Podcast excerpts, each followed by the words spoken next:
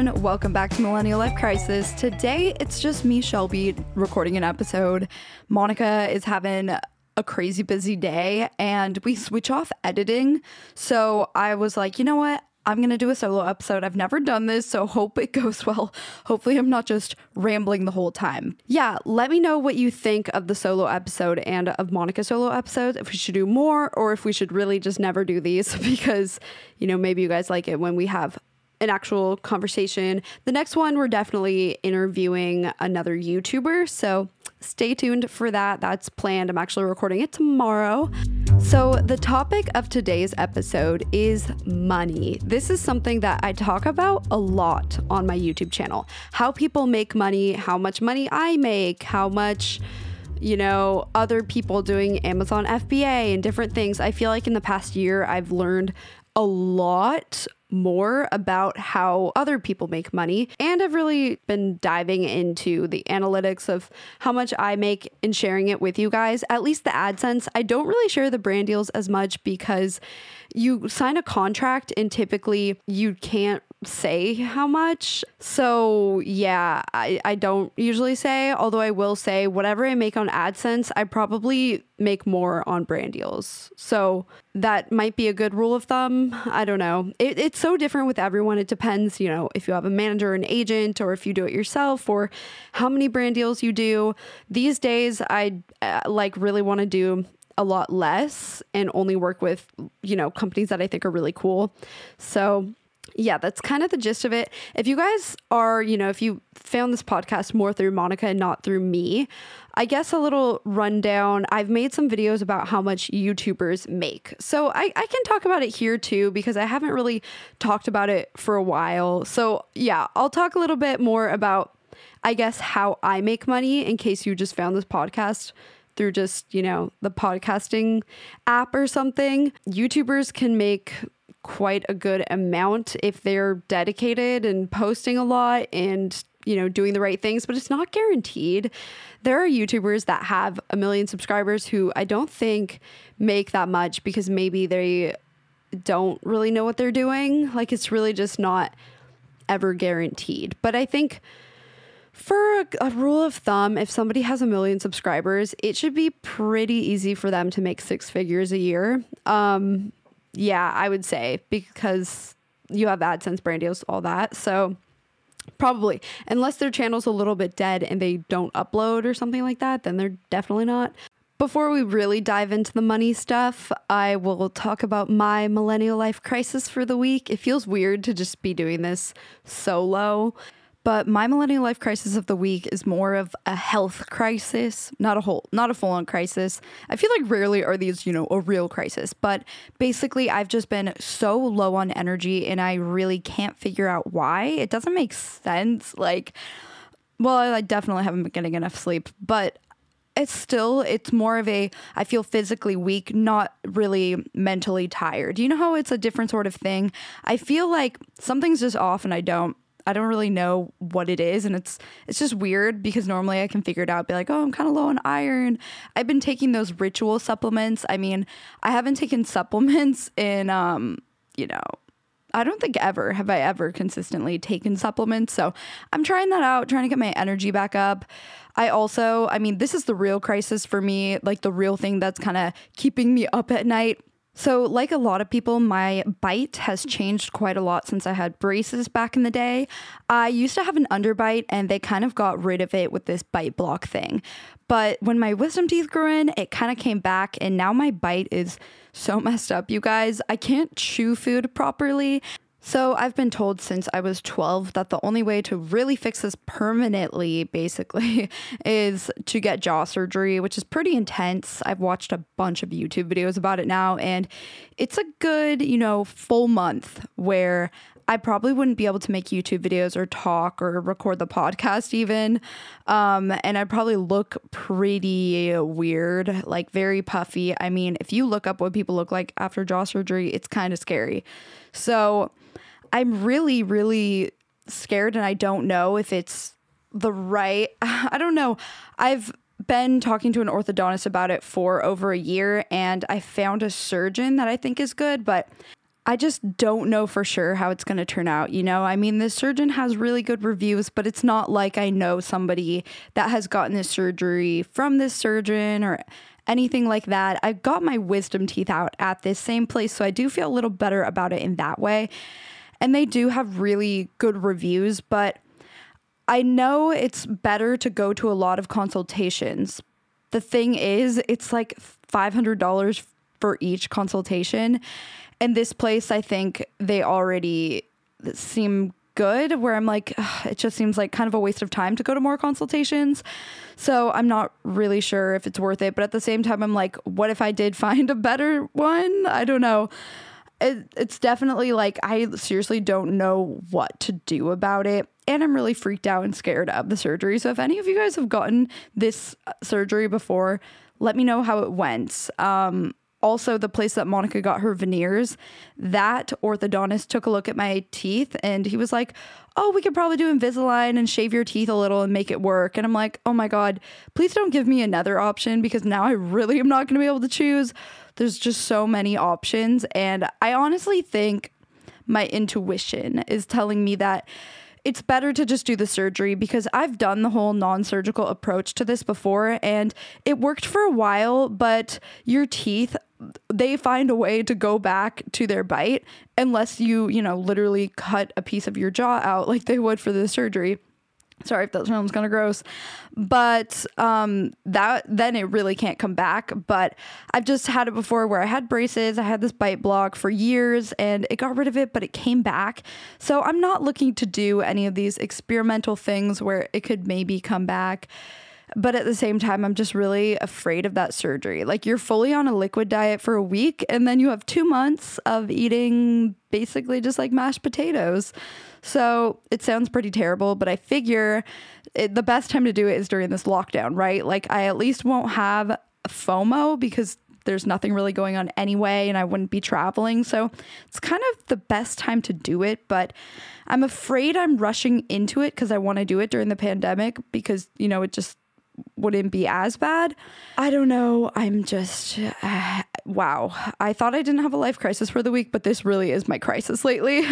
okay, so now we will get into the actual episode topic money. So I think this is such an important topic and something that sometimes people don't really want to talk about. It's it can be awkward to talk about money with friends. Nobody wants to feel uncomfortable, but in a lot of ways it can also be really beneficial to talk about money because you know, the more you know about something, the better you are going to handle it with money at least, you know. I think a lot of my YouTube friends, we do talk about money and you know, we won't get like sometimes too so specific um, especially if it's someone that is obviously making like a lot more. I don't know. But in general, it is good to talk about so you know better how to invest it. And sometimes I think that our society doesn't want us to talk about money so that we stay kind of ignorant to what we could be doing. For example, a lot of workplaces don't want you to share your salary with your coworkers. They really discourage that. And that's a lot of times because they don't want other people to know if they're getting ripped off, kind of. So they can pay employees a different amount based on ba- pretty much how good they are at negotiating. Um, so I think websites like Glassdoor are kind of getting rid of that. They're making it easier for people to negotiate. But this is also really true in the YouTube world as well. You know, a brand will approach different YouTubers, and if YouTubers aren't really talking about what their rate is or what a standard rate should be, then that brand will definitely try and rip them off. It happens all the time. I hear about it happening all the time because people just don't know any better. So basically, I think it's good to talk about. And a lot of people are now on YouTube. You know, you see YouTubers like Graham Stephan and Nate O'Brien, who's coming on this podcast very soon. So look out for that. They, I think, are like the young, younger, like teachers of this stuff because you don't learn it in school, which is kind of messed up.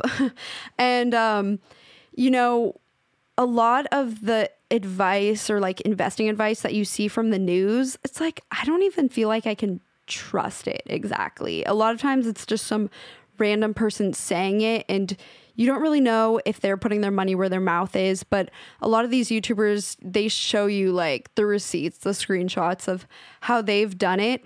And so even though sure they may not be a certified financial planner, I actually do trust some of these YouTubers more than I trust, you know, the news or just some random person that comes up to me and says they're a financial advisor because you don't even need a degree to become a financial advisor. Anyone can kind of just start to do that.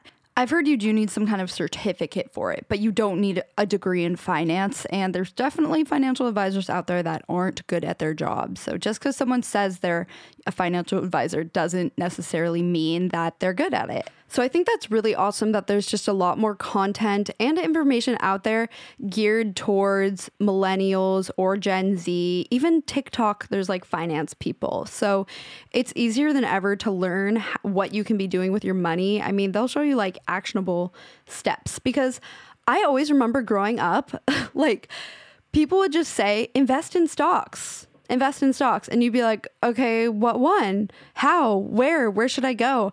And everyone would be like, I don't know. Like, I don't, I don't want to like tell you what to do because they don't want to be liable for it. And it's like, okay, that's not really that helpful then. So, yeah, I just kind of remember that always being a thing. Like my dad telling me or hearing it, just hearing it, you know, around. So, now we actually have a lot more specific information and can see what other people are doing or maybe choose not to do it. It's really good to do your research. Never just watch one YouTuber and think like, "Oh yeah, I'm going to do exactly what they're doing."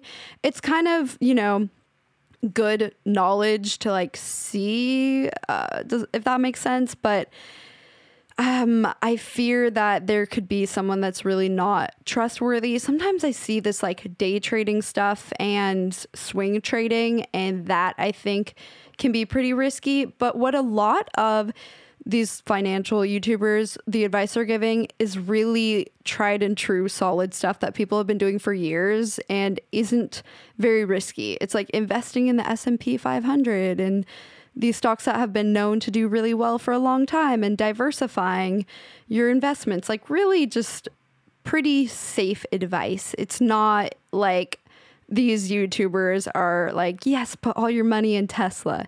Then I think that would be a little alarming, although I do love Tesla. So let's back up and talk about just um, kind of my like mindset and how I grew up thinking about money because I think that has such a big impact on kind of how much you end up making later on, you know, when you're young or how your parents talk about it and that kind of thing. So, when I was younger, I've always just been such a saver. Like, I would have anxiety about spending money. And I think it's because I just didn't have much money at all.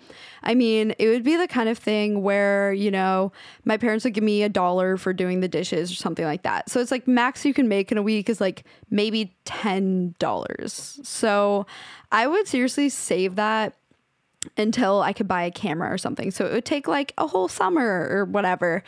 And I remember being younger and thinking like, "Oh, I can't wait until I can get a job. Like, I can't wait to be 16 cuz then you could get a job working at Starbucks or something." Like, I seriously wanted to work and I think it's because yeah, my parents just didn't hand things to me and it wasn't really cuz they were like not trying to spoil us. I think it was just because like they didn't have a ton of extra money to spend and i think a lot like probably most um most people grow up that way because just normal life expenses for one person is a lot. And so when it's a family, it's not like it's super common for families to have a ton of extra money to spend on stuff. So I don't think this is like any kind of sob story. Obviously, I feel like I grew up with everything I needed, but not the things I wanted. And it did give me that ambition and motivation to get the things that I wanted one day. And I think at the time it was more superficial, like, oh, I want a pair of Uggs or whatever.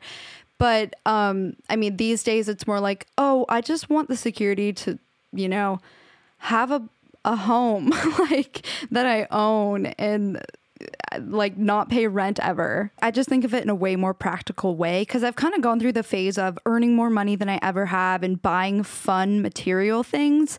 And now, and that's a fun phase, but now I'm just more focused on okay, how can I build my wealth to a point where I can I mean, I don't have like a full on retiring early plan, but the goal, you know, is to make money so that it doesn't control your life. Your life isn't, to me at least, my goal is so my life isn't controlled by by having to make money.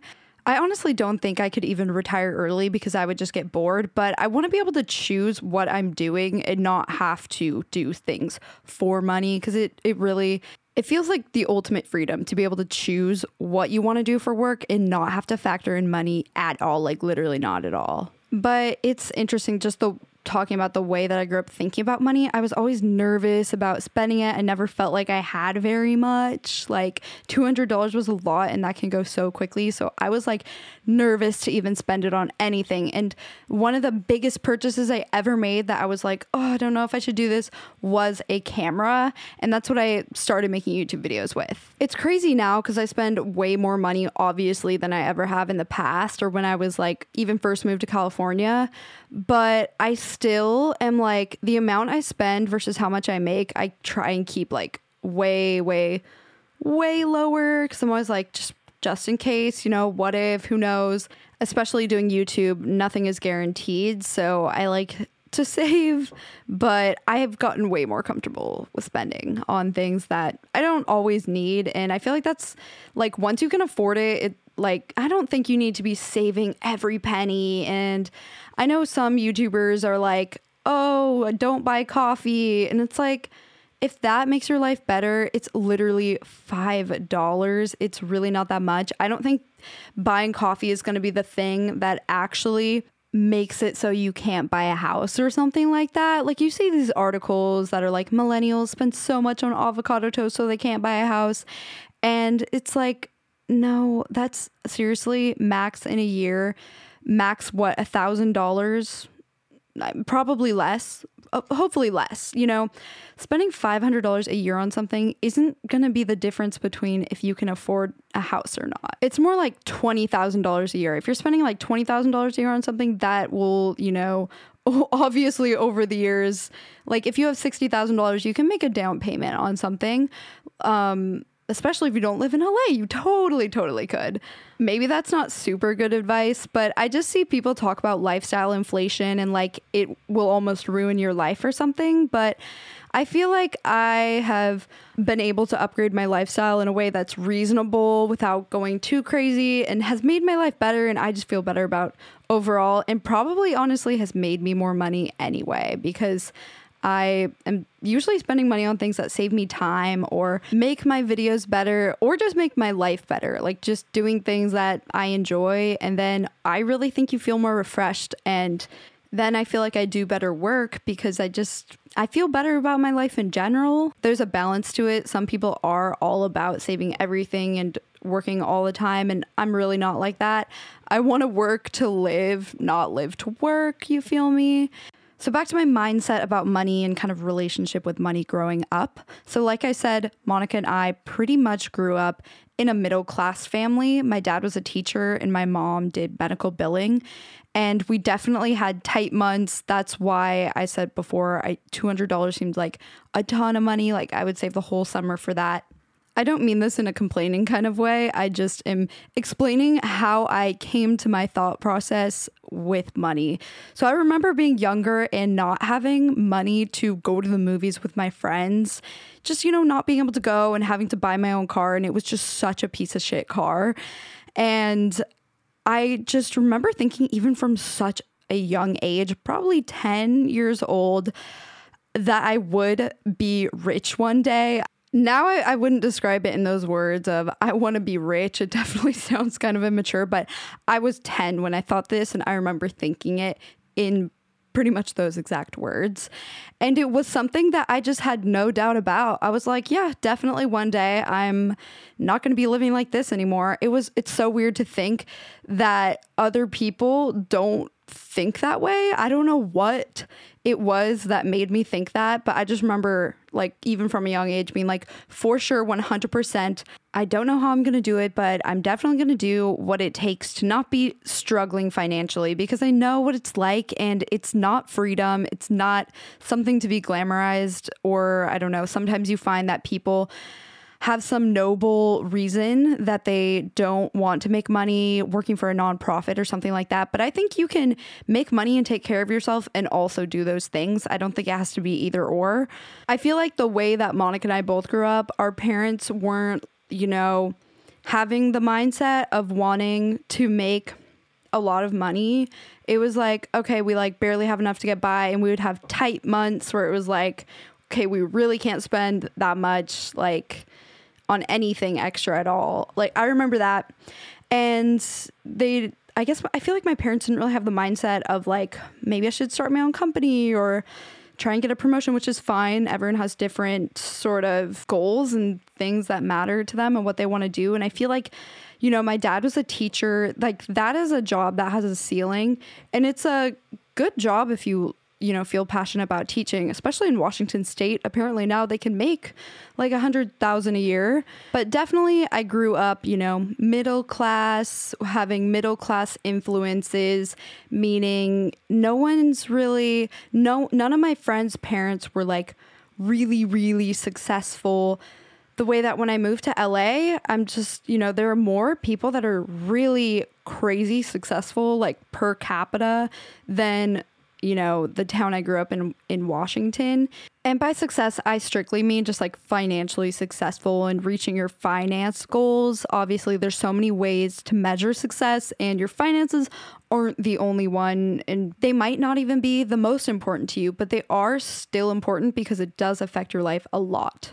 And so, even, I don't know, I felt like I always just had kind of a different mindset than even my friends that I grew up with and your mindset about money, it really does affect I think how much you end up making. Because if you think that you're the kind of person that should only make 50,000 a year, you're not going to look for those ways to make money in different ways. And I just I meet a lot of people who are like that and I just want to shake them and be like, "No, there are so many ways. You know, we have the internet. You could be doing so many different things and you could enjoy these things and make money at it." I don't think it's like something that only some people can do, but I do think that you have to believe in yourself. Like you have to know that you can do this. You can't be the type to feel weird about making a lot of money.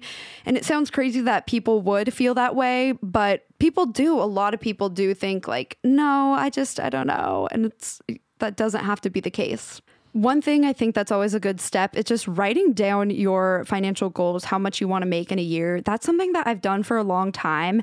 And I'll write down things that at the time might feel crazy. So when I was 18 and doing YouTube, but probably making 30,000 a year from it, I'm sure at some point I wrote down that I wanted to make six figures a year.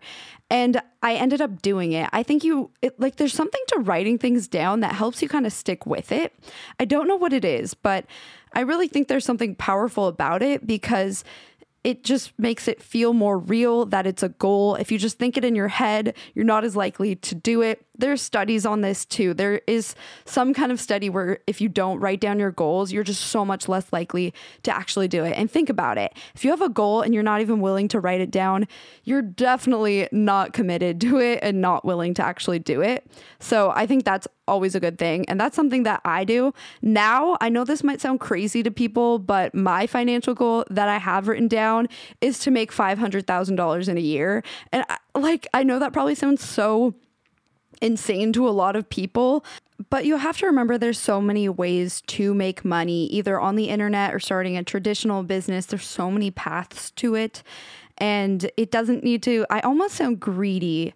I feel like saying my goal is to make $500,000 in a year. But you know what? I think if a guy said that, no one would say that he sounds greedy. Sometimes I think it is a little bit of a gender thing. Maybe not. I feel like, you know, girls are a little bit conditioned to not be greedy and whatever, but I don't think it's greedy, honestly. $500,000 in Los Angeles, where I live and intend to live for a long time, probably, unless I like randomly change my mind, um, doesn't really get you very far in terms of buying a house. So that's why my goal is pretty high compared to probably the average. In a normal city, $100,000 a year is perfectly fine. And there is even that study of once you make past 80,000 a year, your happiness level doesn't go up with money.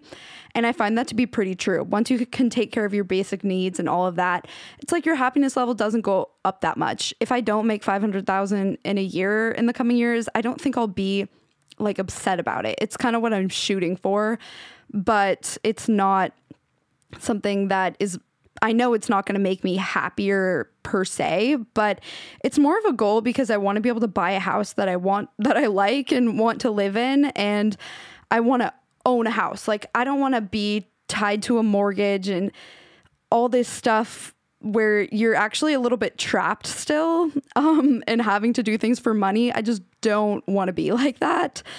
And I know it's possible not to, but it's rare. Not a lot of people get there until they're pretty old. Okay, I actually just looked it up. It's not 80,000 a year, it's 105,000 a year. Apparently past that, it's not going to affect your happiness level much. And I think that's cuz you know, if you're making 100 105,000 a year in even a major city, you can get everything that you need and in more. You know, you can pay for fun things and convenient things like Postmates, you know? But I still think that maybe it's not completely right um, because if you live in a major city, things are just a lot more expensive. And even though 105,000 a year is a, is a good amount to make per year, if you're making that in LA, it's still going to take you forever to buy a house unless you are saving a lot.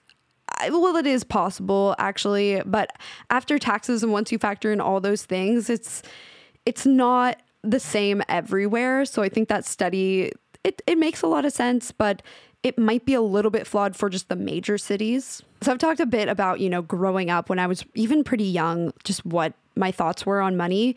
So I started making YouTube videos when I was 14, as most of you guys know, and making a bit of money from that. And I did always stay kind of like more of a saver. And really, the point where I realized, oh, I could probably make a full time income on this was when I was probably 17 because managers were entering the game and you could get brand deals and that just really AdSense wasn't that much at the time so that's what really made it possible for pretty much everyone at that time to do YouTube full time and to think wow wait this could actually be a, a real thing. So the first brand deal I ever got I believe it was with Shari's Berries and I made $1200 and I was like holy shit. That's so much money for one video. That's so crazy. Um, I'm rich now. I mean, what am I going to do with all this money? I mean, at 17, when you don't have rent and you don't have any of those things, I was seriously feeling like I made it. um, but if I was paying for my actual lifestyle like I was a year later, I'd realize, okay, this isn't actually that much money. It's not going to get you that far. And also now if a brand offered me 1200 for a video, I like wouldn't even reply to the email probably because it's just not worth the time. Um, mainly because I make way more on AdSense than I used to. I figured that out. So I feel like I don't need to do brand deals. I don't like to do a ton of brand deals. It's really it's not as fun for the viewer. I know that. So I don't want to overload my channel with a lot. I just want to do the ones where I think it's a cool product and a cool company and um, just like a an actually good video.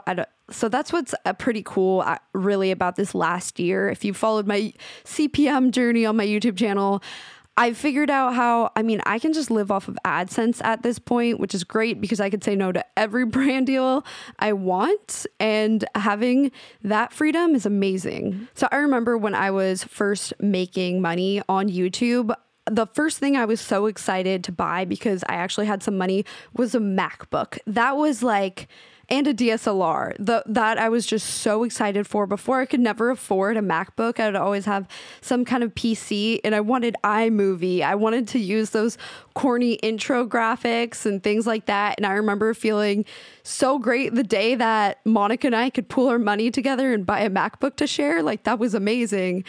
So that was really something that motivated me when I was younger. And it was honestly because I just wanted to make better videos too, because I always just thought it was fun. And there's just something about getting a MacBook that I thought was like so amazing. So that was like I just wanted to share my first like fun thing once I had a little bit of money that I was super excited to buy. Now let's talk a little bit about making money in regards to YouTube and how it all works cuz I know so many people that follow my channel want to know how they can do it too. I really think pretty much anyone can be a YouTuber if they actually are committed and you do have to like it. If you don't like it, I feel like you'll just never really put the time in to make good enough videos, but it's definitely not an overnight thing. It's not one of those you know blow up overnight and you're making a lot of money. It takes years where you're really just not making anything at all. I've actually noticed, and I've talked about this with quite a few uh, sort of internet entrepreneurs, I guess you would call it, that agree that doing anything like YouTube or starting a blog or any of that, it is a, a, long time and a lot of work where you don't make anything at all, nothing. And it's like you're pushing a snowball uphill and it's getting bigger, but it's still just a lot of work and it's you putting in so much effort for kind of it seems like maybe nothing. And then at a certain point you get to the top of the hill and now your snowball starts rolling downhill and it's getting bigger and bigger without you even putting like any effort in. And that's kind of how YouTube is. At the beginning, you're probably putting in so much effort and you know, a lot of these things are.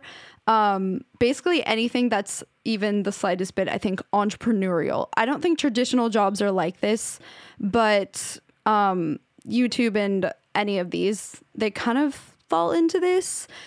You put in a lot of work and for no reward, but then it can be so worth it later. But you just got to stick it out until you get to that downhill. And most people can never get to that.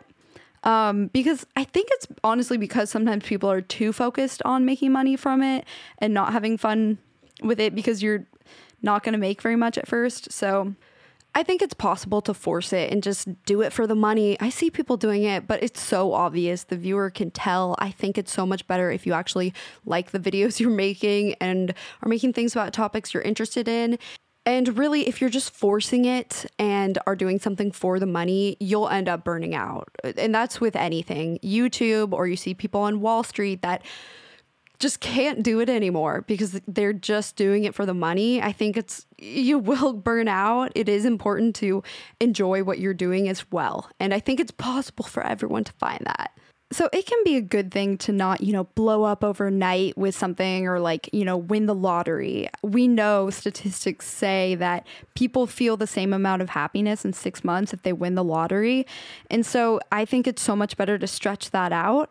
It's like the first hundred dollars I made on YouTube were probably the most exciting thing ever. Like way more exciting now than if I made like $20,000 from a brand deal, which I will say for a YouTube channel with a million subscribers, that's not uncommon. That's kind of a standard rate for a dedicated video. If a, if it's a channel that gets, you know, a couple hundred thousand views per video or something. And I even feel weird saying that in this podcast because I don't want people to get like I don't know, bitter that YouTubers can make that much. And I used to feel a little nervous to talk about it. When I made that video about how much I make from a million views, I felt kind of like I wanted to downplay it and stuff. And I was so nervous to upload that video. And I found for years, every YouTuber would keep it so hush hush and be like, oh, Google doesn't let us say how much. And I even believed that, which isn't true. It's in the terms of conditions. Google is like, yeah, you can say how much you make. So I, I think that YouTubers just didn't want to say it because maybe they want to seem more relatable or whatever. But it's just not truthful. It's not reality. And then once people find that out, and you can tell, you know, if someone has 5 million subscribers, they're making a lot of money. And if they're trying to seem relatable, it's just kind of like, why it's not it doesn't feel genuine you know but what i realized is so many people actually like not very very very few people reacted negatively. Most people were kind of inspired and kind of like wow she can do it maybe i can do it which i think is so awesome. Like i don't want people to hear that and get jealous or something. I want them to get inspired and think oh my gosh maybe i can. Because youtube is one of those things i feel like almost anyone can do but at the same time i feel like a lot of people can't do because a lot of people like it's like they don't have it in them or something like that. I think deep down everyone does, but some people just don't want to, they don't want to put in that work, or they don't want to go through that time where you make nothing and then can later on make more. It's whatever. I feel like if someone chooses to and wants to, maybe that's for the best though. It kind of weeds out the people who are doing it just for money because I feel like YouTube is one of those things that if you're really doing it just for money, it's going to be real tough to stay motivated because you're not going to make any for a long time. So that's kind of the whole mindset part of it, I guess. Another thing I wanted to talk about was just more specifically what I do with my money. At this point, I don't track it like crazy, like I don't track every cent, but I think if I was making less, if I didn't do YouTube, I, I would be that type of person that would be like budgeting hardcore and probably being really intense about it. But I don't feel like I need to, and I feel like mm, I, since I err on the side of saving anyway, I'm not super worried about not budgeting. I just know I'm not going to be someone who's going to go shopping and spend a ton of money. I still will go shopping and be like, but do I really want this? I don't know. So I don't feel like I need to. But if you are someone that's way more of a spender, having a budget is so important, I think, because otherwise you're just gonna almost like spend your money in a delusional way where it doesn't feel real because you, we just have debit cards. Like it's so easy for it to just be so easy to spend. but basically, a little rundown. When I graduated high school and moved to California, I was probably making like thirty thousand a year on YouTube, and I lived in Orange County, and so it was like a enough to pay rent and pretty much pay for everything I needed just as one person. Orange County is a lot cheaper to live in in LA. My rent was like $800 a month.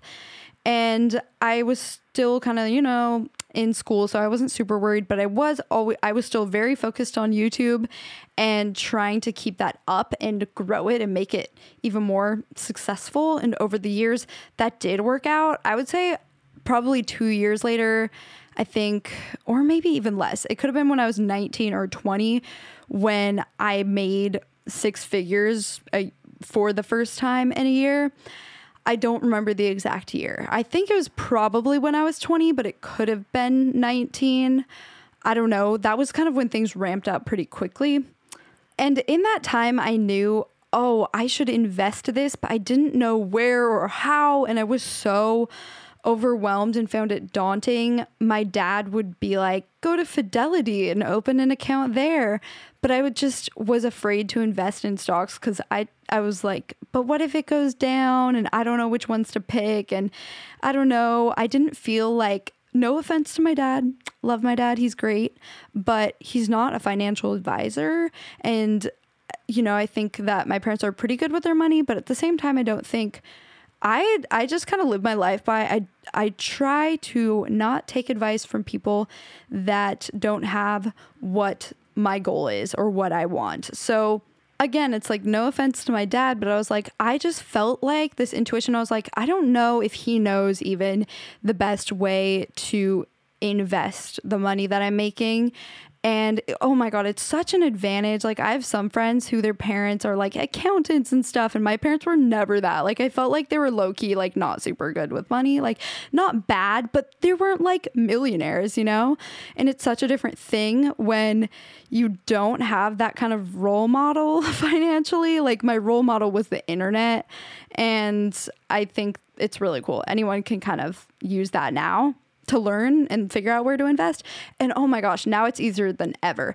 But what I'm trying to say is for a couple years, I didn't invest because I just didn't know really where to. And the first thing I started was a retirement fund and it was a 401k. And it was because my accountant was really encouraging it because it is a really good tax write off if you own a company. And so I would max that out. I I mean it always felt like, oh, this oh, never going to see this money like s- retiring that feels so far away, but I felt good about it because I felt like it was the smart thing to do. So I would just I would spend the max amount that I could on that. So I started doing that when I was I think 19 and so now that 401k actually has kind of a lot of money in it obviously not saying that to brag or anything like that, but it's just, I think, something that's good to think about if you are um, you know, like 20, it's really good to think about contributing to your 401k. I hope that me talking about it makes you actually want to prioritize it because even though it does feel so far away being 60, I'm sure that our generation will probably live a really long time. And so you're going to want that money and it's going to grow exponentially. And also, if you work at a traditional company, a lot of companies, I think most major companies do 401k matching. So, say you put in $5,000, they'll match it with another $5,000. So, it's pretty much like a no brainer. It just you know, it does suck. You can't do anything with that money for a long time. But I look at people that are 60, like my dad is 65, and he's still thriving. You know, it's like he'll definitely, and now he's drawing from his retirement. So I know I'll be 60 and I'll be so glad that I did this.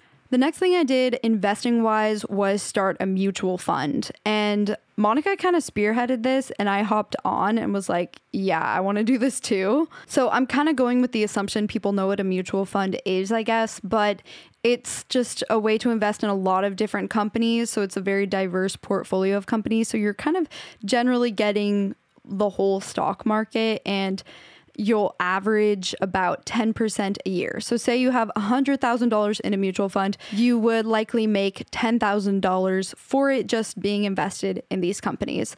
But I do think a lot of you guys probably know that. I mean, there's so much info on it by now, but if you didn't, I mean, there you go. So, back then, the reason that kind of took a while, we both kind of did that when we were I think 20 also, 20 or 21. And we took a while because we just didn't know where to go. I mean, this was before even Robinhood and apps like that. I think those apps were around, but I had certainly never heard of it. And I just felt a little nervous about that kind of thing anyway. And so it wasn't until we did make a friend in California who his dad was a really successful financial planner slash wealth management person. He owned his own company of that and they were just, you know, really successful with that. And I could see even then, I was like, wow, this guy, our friend, he has such a leg up on everyone because his dad knows all this stuff and is passing on all this info. That's why I feel like it's good to talk about it because most of us don't have that advantage of having parents that like are financial planners or accountants. Like that's a very small percentage of people it also just kind of reminds me of that old adage the rich get richer the poor get poorer. It's a huge part of that is just because of the people that you know. A lot of times people that have money know and are friends with other people that are in a similar you know socioeconomic range. And so, generally, you know, without even trying or intentionally, sometimes you're just learning things from these other successful people. And the great thing with the, today, 2020, is you don't necessarily even need to know someone personally that's successful. There are a lot of people that are sharing it just on the internet because it's not always possible to have access to someone that's successful, you know what I mean? But there's a ton, a ton of successful people now that are sharing their info on YouTube or Instagram and all that stuff. So that I think is really good. It's important the kind of content that you're consuming, even. So, anyway, our friend recommended somebody that he knew to work with as a financial advisor. And that's when I felt good about it. Getting a referral or re- a recommendation from someone you know, I think is the best way. I actually kind of take that back because I don't know if having a financial advisor is necessarily the best thing because they take a percentage. And these days, you can just invest yourself on Robinhood or Webull or any of those apps. They're not going to be taking a percentage they do make money, but I think it's from their subscription, so like Robinhood Gold. And statistically, the S&P 500, the top 500 companies performs better than a lot of financial advisors. And financial advisors, you know, it's like a certificate thing. I don't even think you have to have a degree to be one. In fact, let me Google it. Yeah, you don't actually even need a degree to be a financial advisor. So I don't think that's something that you need or that should stop you. And to prove this, I will give you guys a little intel. So I just logged into my financial advisor's the account basically where I can see the performance of everything and it's gone up 8.6% for it actually doesn't say exactly how long, but I'm assuming the year. That sounds about right or it could be all time. Either way, 8.6%, that's pretty good, but it's not like incredible or anything where it's like, wow, I'm so glad I have a financial advisor for this. Um, taking a look at the S&P 500 for the past year, it's gone up 9.76%. So just like the statistic says, the S&P 500 beat out my financial advisor. So now I'm really th- rethinking the whole financial advisor thing. Um, I mean, obviously, I, I don't know. I think a lot of people get a financial advisor because they don't know how to manage their money. That's why I did. I was just daunted by it and I thought to myself, well, I don't have a finance degree. I don't how would I know what to invest in? But it's actually probably not as complicated as the, the financial advisors want you to think it is. Um, but you know, I am like truthfully, I still do have my a lot of my investments with a financial advisor because I do still still kind of feel like okay, I don't know if I trust myself to do this on my own. Even knowing that statistic, I just feel like it's a little safer there um and that's my honest that's where I'm at, but I don't think, you know, if you are haven't invested before, I don't think you really need to get a financial advisor and that's kind of all the info I have on that. I think it's so easy now to invest. Like, I would recommend if you've never invested, just downloading something like Robinhood and putting a small amount of money into it, just so that you are actually looking at stocks and it's on your mind and you remember to make a habit of it. It's like the first time doing anything, like the first time investing, is really the hardest step. And then once you get past that, it's a lot easier. So I just contribute to a mutual fund every single month. And that's like the main way I invest. It just automatically goes into it. That's what I definitely recommend doing because then you don't even think about it. And over time, you're like, oh, yeah, wait, I have all this money that I can use for maybe a down payment on a house or something like that. And it's really important to put it in that separate account, that mutual fund, so you don't touch it. Actually, putting it in a separate account like a mutual fund makes your mindset of it so different. Like, I've only ever contributed to it, I've never, ever taken any money out of it.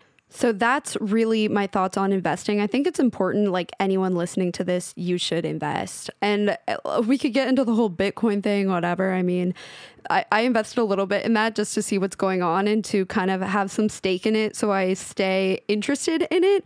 If I don't invest in something, I'll find I'll just forget about it. So sometimes I'll just do that a little bit, just just like stay updated and make sure I'm like know what's going on. A lot of you guys know that Monica and I also invested in a townhouse in Seattle. I think that deserves its own episode talking about that. So we won't get super into that today, but that is one thing that I think is really great for everyone listening to this to think about because, you know, it's kind of funny because um, I was thinking about this the other day how you probably think of buying a house as something you do when you're married and whatever, but people just get married so much later these days than our parents did, where you could just buy a house on your own if you are at the point where you can, but you might not think about it that way yet because you maybe from a younger age think, oh, that's something you do when you're like ready to settle down. Well, no, just once you have enough money to make that investment, it's really smart to just make that investment. You don't need to wait to settle down. You can buy a place and rent it out. I mean, there's there's so much info on that and we'll get into that in another episode cuz that's what me and Monica do. We invested in a place. She lives in it, but we also rent out the other two rooms. I literally didn't even see it until we were closing on the house cuz I was purely like this is a good investment. So we can talk about that in another episode if you guys want. And the last thing regarding money I wanted to talk about was kind of how money and gender are, there's like a weird thing there. And I think a lot of people listening to this are girls. And I read a statistic that was pretty interesting. It basically said that the way that a lot of parents talk to girls about it when they're younger is to save their pennies, but then the way they talk to boys is uh, more about investing and building your wealth. But I mean, hey, it doesn't matter. If you're listening to this podcast, you're at an age where you can educate yourself and go on YouTube and see this stuff, but maybe no one I don't know, told you it was the cool thing to do.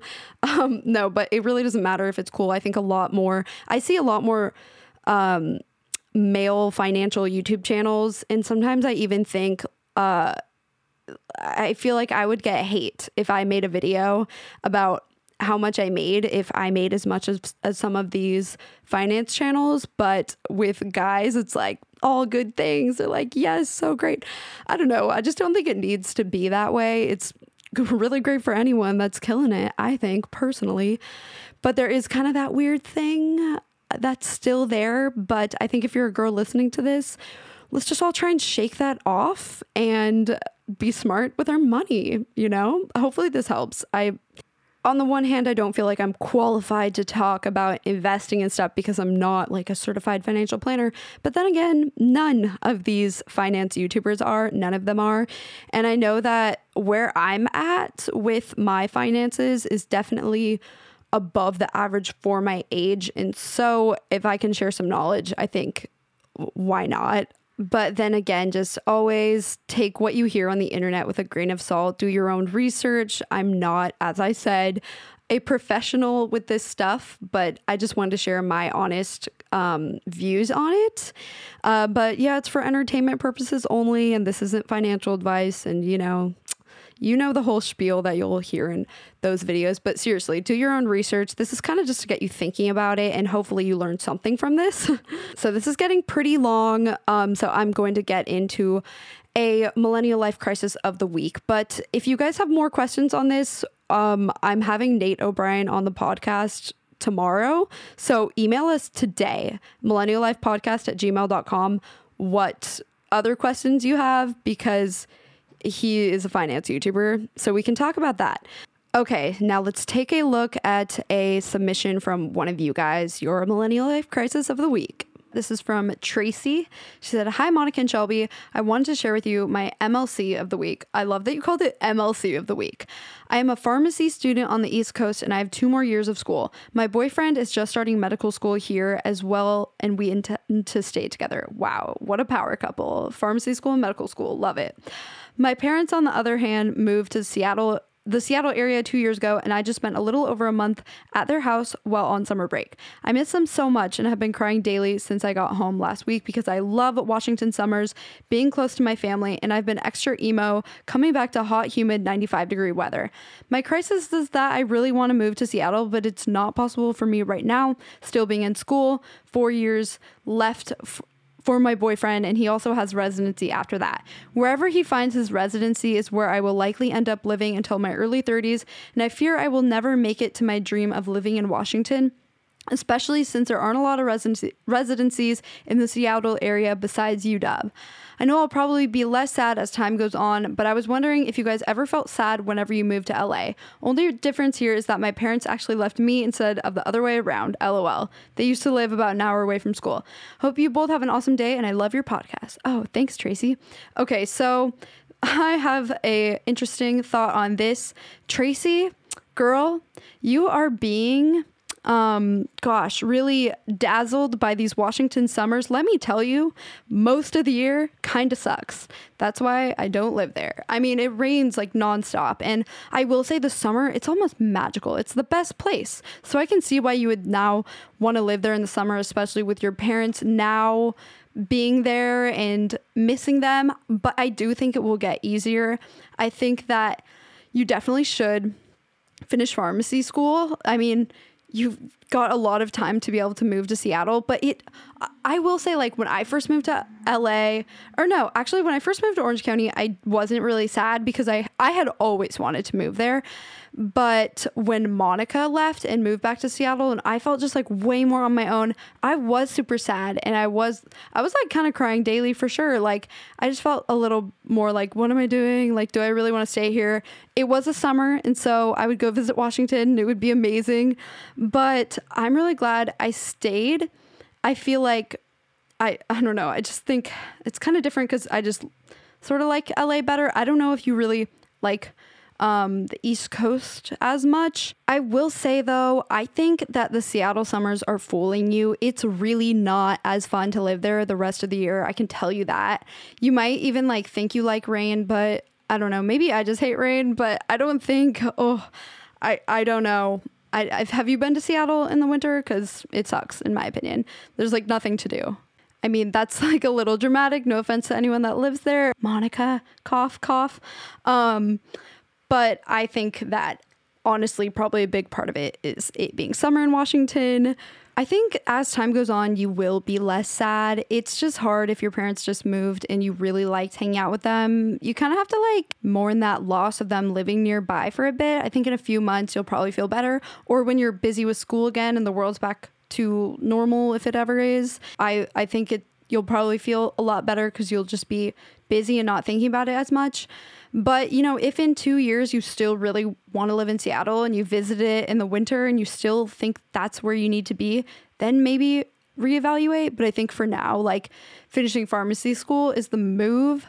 And I think the Washington summers might be just, you know, tricking you, messing with your brain. They do that.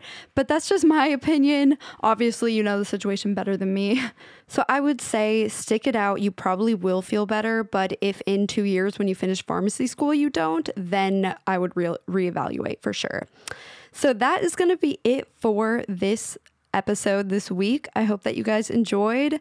Let me know if you like the solo episode it honestly stresses me out doing this because I'm like, is this even interesting? I can't tell.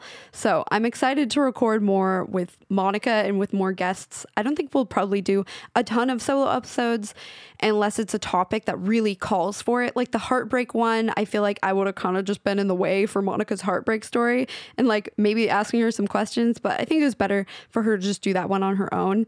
So we'll probably just do ones like that on our own. And yeah, that's it for this week. Be sure to rate five stars, subscribe to our podcast, and I will see you guys next week. Bye.